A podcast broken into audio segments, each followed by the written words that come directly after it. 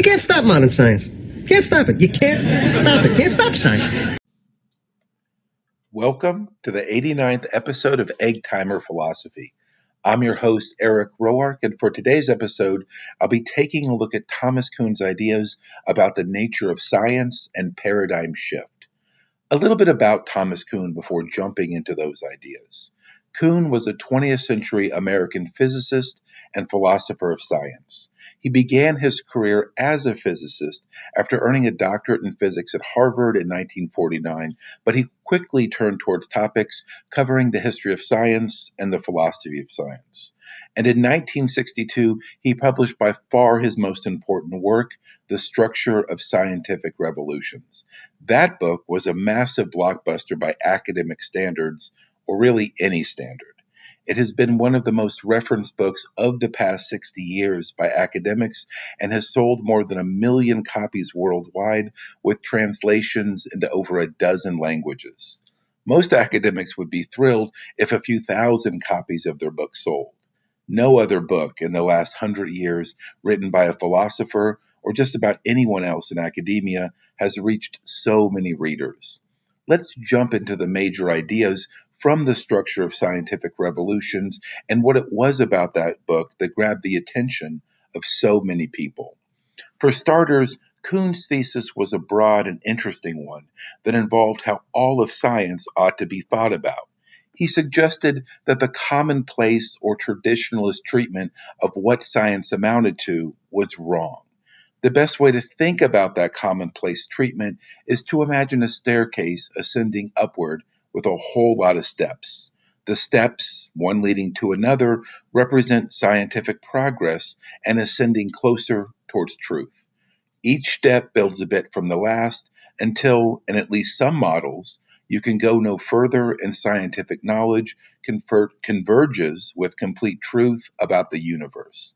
Sometimes people talk about this happening when scientists finally develop and confirm a unified theory about everything.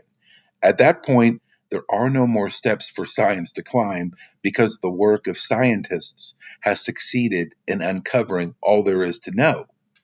This basic picture is one of scientific discovery being one of gradual change, each new step or stage guided by the last and marching towards truth or at least getting closer to it. Kuhn was unconvinced by this traditional view of science. Through his study of the history of science, he didn't think the stair step approach accurately represented what science was and did. And keep in mind here, Kuhn was educated as a physicist, and he saw dramatic change in, as the 20th century physicists began to figure out what it was they were going to say about something like quantum mechanics with nothing or next to nothing in their historical knowledge base that would help very much there. Now, even though we'll see that we'll see that Kuhn rejects the stair-step model of science in an overall sense, he does recognize its relevance in what may be called normal periods of science. During these normal periods, the scientific community works from an established and accepted paradigm. They run into problems and puzzles and use the established paradigm to solve or resolve them. But sometimes this normal model undergoes what Kuhn calls crisis. A scientific crisis occurs when an abnormality, as Kuhn calls it, comes about and the existing paradigm can't help much.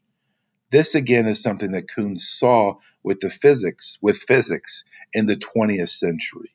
Newtonian physics or other similar paradigms that involve a deterministic universe won't help you explain indeterminate quantum particles.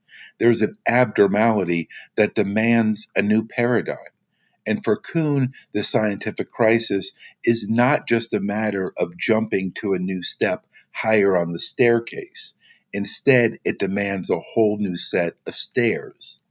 He controversially argued that scientific paradigms are incommensurable with one another. They're just different types of things altogether.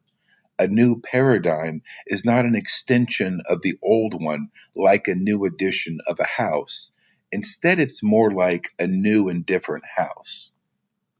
And when that new house becomes an established scientific paradigm, it will also eventually be rendered obsolete just as soon as that new abnormality arrives and with it brings a new scientific crisis. Science for Kuhn is ultimately a problem solving activity, and in that it has tremendous value. But we make a mistake when we equate solving the specific problem before us with the creation or recognition of truth. Kuhn, again rejecting the traditional view of science, didn't see a link between scientific theory and truth. A scientific paradigm is useful in so long as it solves the, pro- the problems and puzzles put before it. When it quits doing that, and especially if it quits doing that a lot, scientists have no choice but to develop a new paradigm or else become irrelevant and not very useful. But none of that has to do with truth. It has to do with science being able to solve the puzzles that confront it. It's an open question whether science could ever evolve to a point where it exists under a paradigm that is bulletproof, so to speak, from any future abnormalities and ensuing crisis. I could see that being argued either way, but that sure hasn't happened yet in human history, and I wouldn't want to bet against the feature of human creativity perpetually realizing abnormalities that forever demand new scientific paradigms to address them. I'll end with what might work as an image to contrast Kuhn's view of science with the stair step model that he rejects. Think of a partially frozen lake that you happen to be walking out on. The big piece of ice that is melting around you or below you is the current scientific paradigm. It's working now, but that's going to come to an end soon enough. And so, by necessity of the melting of the ice, which represents the puzzles that cannot be solved or abnormalities for Kuhn, you're going to have a crisis. And the only right way to resolve it is to find a new piece of ice, a new paradigm to jump to. You're not looking for truth on this partially frozen lake. You're just looking to solve the next problem that you will inevitably confront. Until next time on Egg Timer Philosophy, wishing you good philosophical vibes.